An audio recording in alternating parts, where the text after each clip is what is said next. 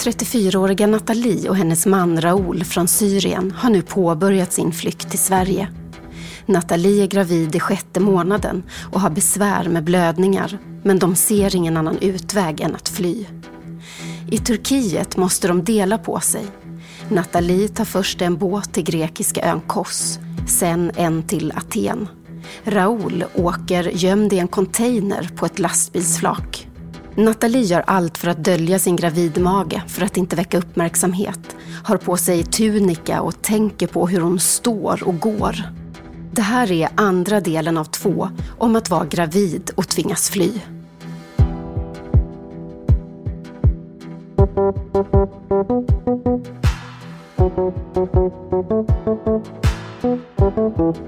RFSU Dokumentär. En podd om kamp, flykt och sexuella rättigheter. FN rapporterar att många gravida kvinnor på flykt får komplikationer och ibland till och med missfall av till exempel uttorkning, dålig kost och hygien och genom att tvingas gå långa sträckor, ofta i värme. Många är traumatiserade. Du kan se det i deras ansikten, säger en hjälparbetare från Röda Korset. När en kvinna dör splittras ofta hela hennes familj eftersom det är hon som sörjer för deras dagliga behov.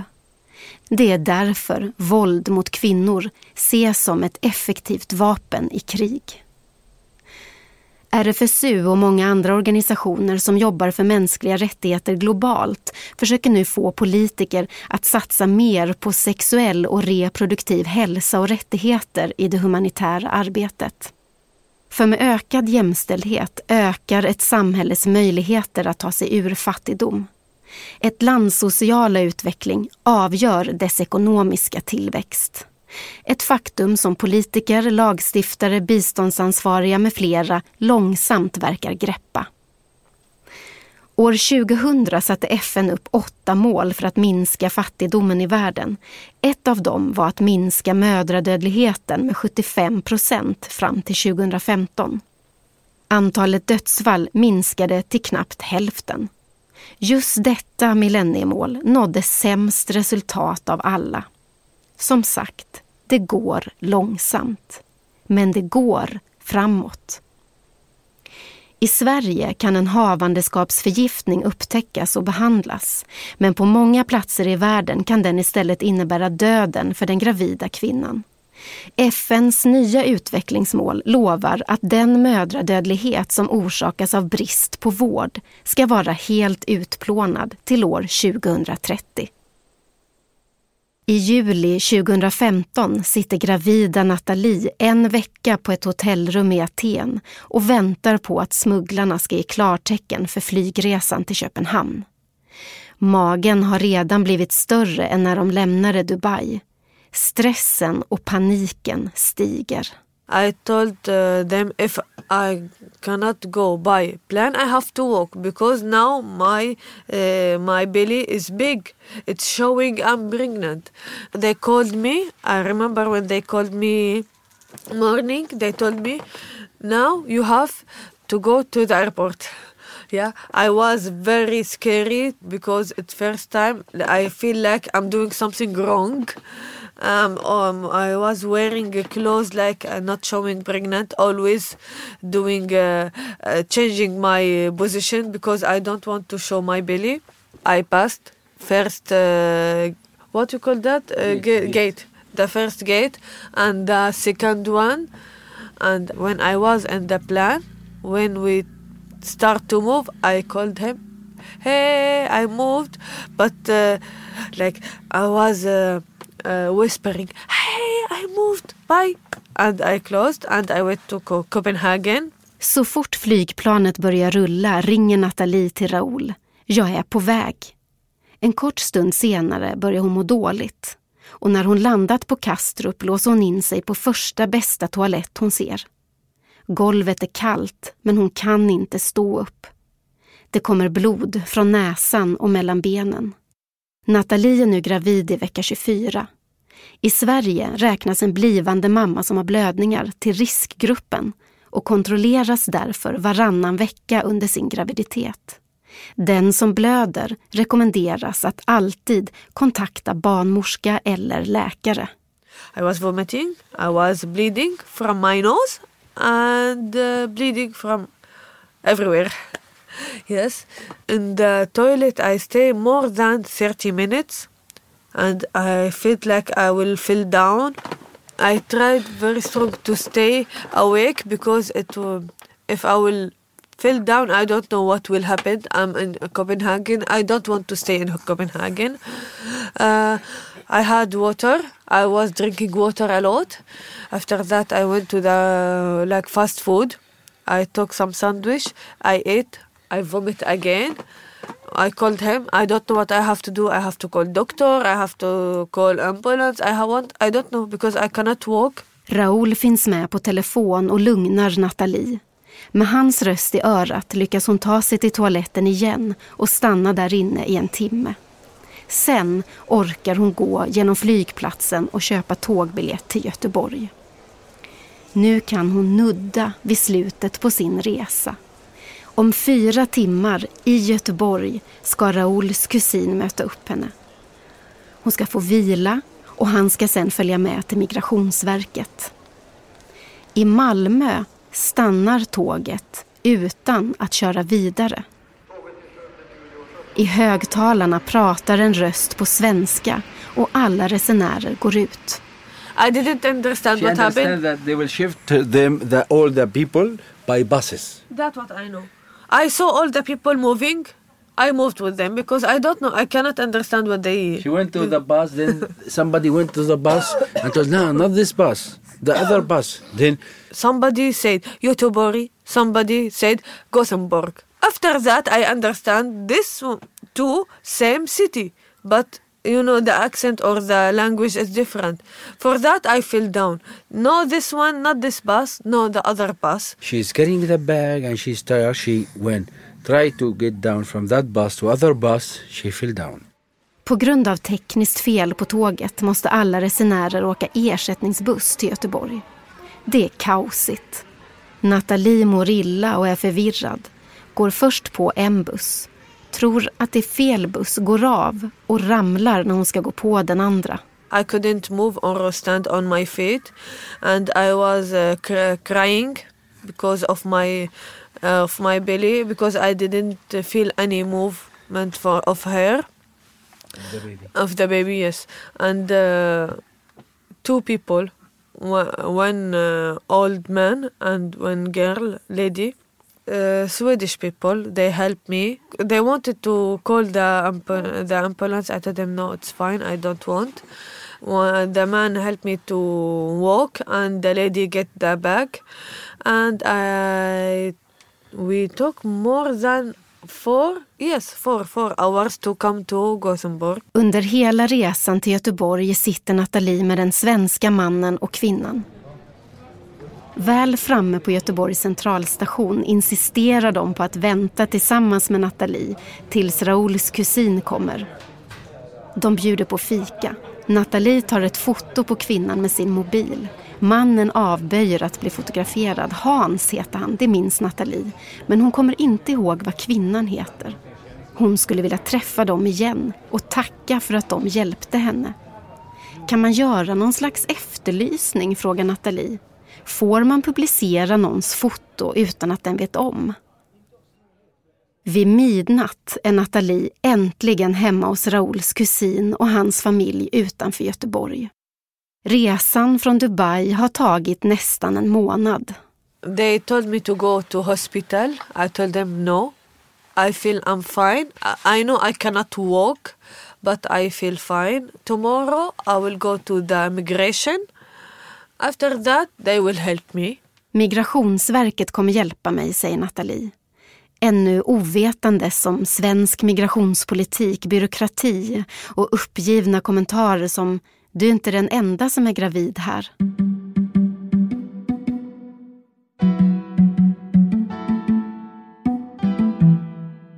Nathalies resa är inte slut och trots en stukad svullen fot och rädsla för att något hänt bebisen i magen när hon ramlat kommer det dröja innan Nathalie får vård. I went to the immigration.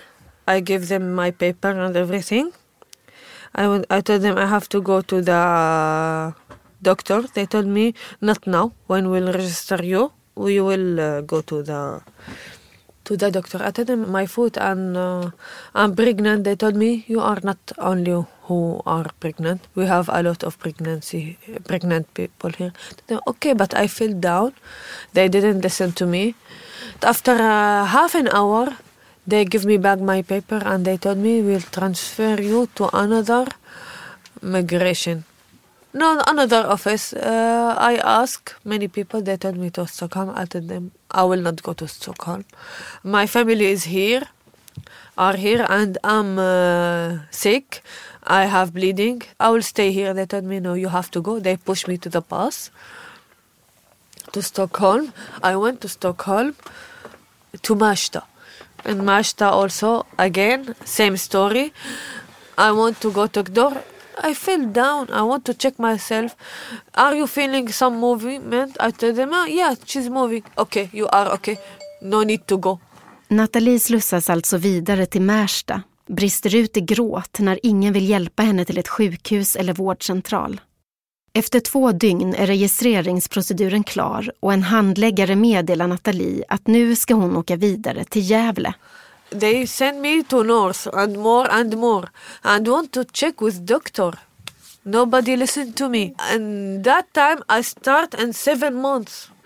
and um, they are giving priority for uh, uh, young people and uh, they don't have uh, uh, space for pregnant women I Gävle vill Migrationsverket skicka Nathalie till Kiruna. I told them, no way. No, I asked, where is Corona? Uh, the guy there told me, look at the map. I was looking up, up, up, up. When I saw where is Corona, uh, I was screaming. I told him, no, no way, I will not go. Why I have to go? They told me, because of your case, you have to go. I told them, how? I'm pregnant. Yes, not only you are pregnant. Look at. Uh, I told them, okay. I look. I looked at them, but that lady, you put her in one hour from here, and for me, to 18 hours up. They told me, okay, you have to go. I told them, no, I will not go. Nathalie blir desperat, gråter och skriker. Hon kan bara inte förstå varför just hon slussas vidare hela tiden, längre och längre bort från släktingarna i Göteborg. Det är ju där hon och Raoul ska starta ett nytt liv. Ingen av handläggarna hon möter, faktiskt inte en enda person, lägger en hand på hennes axel och frågar hur det är, om de kan göra något för henne. Hon försöker förklara varför hon flytt till Sverige. För att här har kvinnor och barn rättigheter.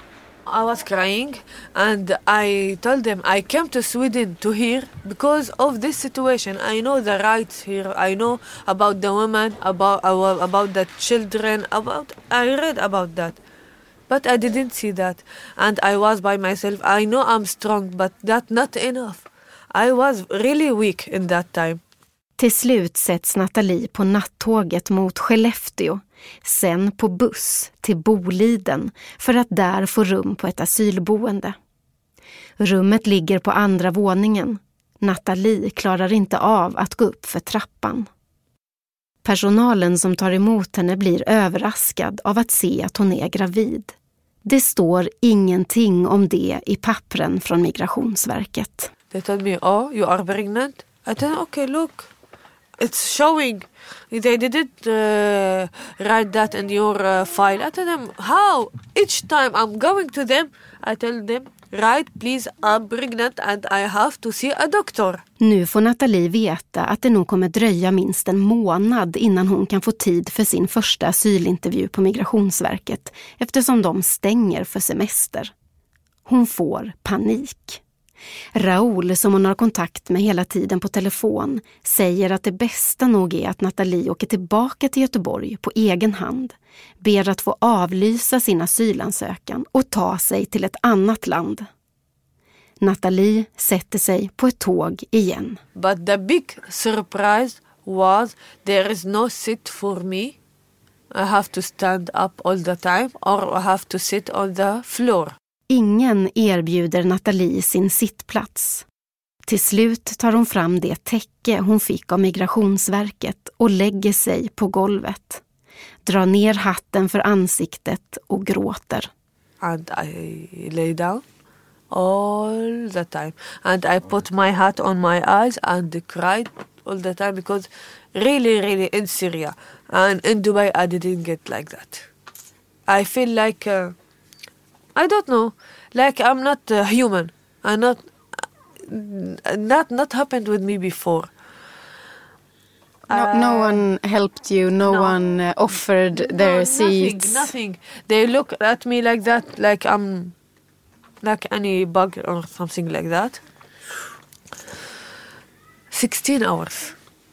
I stay to reach Göteborg. Hemma hos Rauls kusin kan Nathalie äntligen vila igen.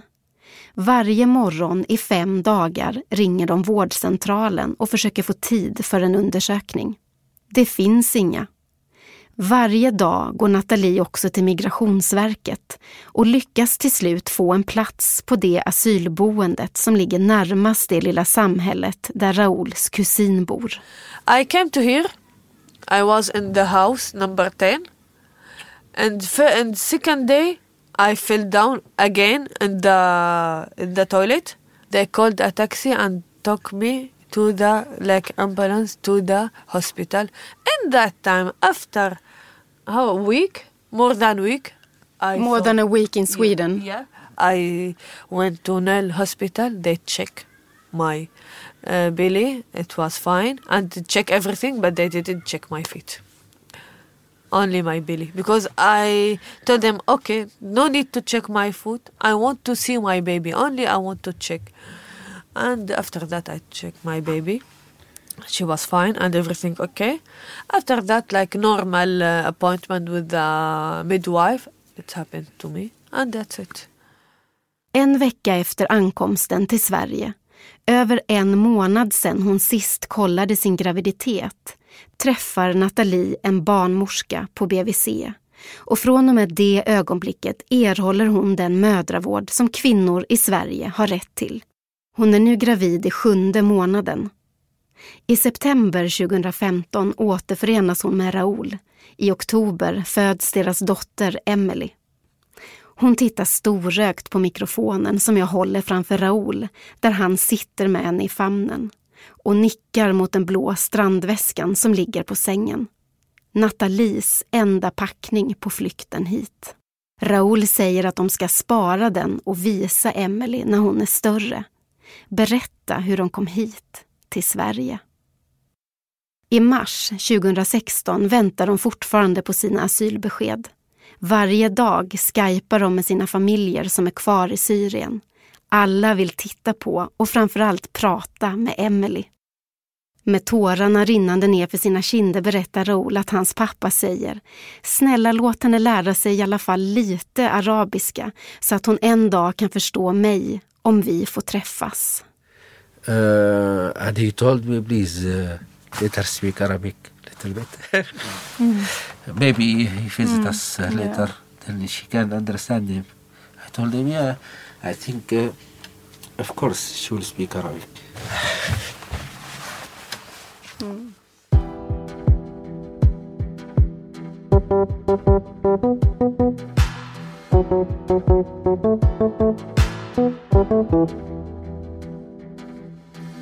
Du har hört RFSU Dokumentär, en podd om kamp, flykt och sexuella rättigheter med Nathalie och Raoul. Av säkerhetsskäl är deras namn fiktiva. Reporter och producent är Malen Holgersson. RFSU Dokumentär görs av produktionsbolaget Filt Hinterland för RFSU.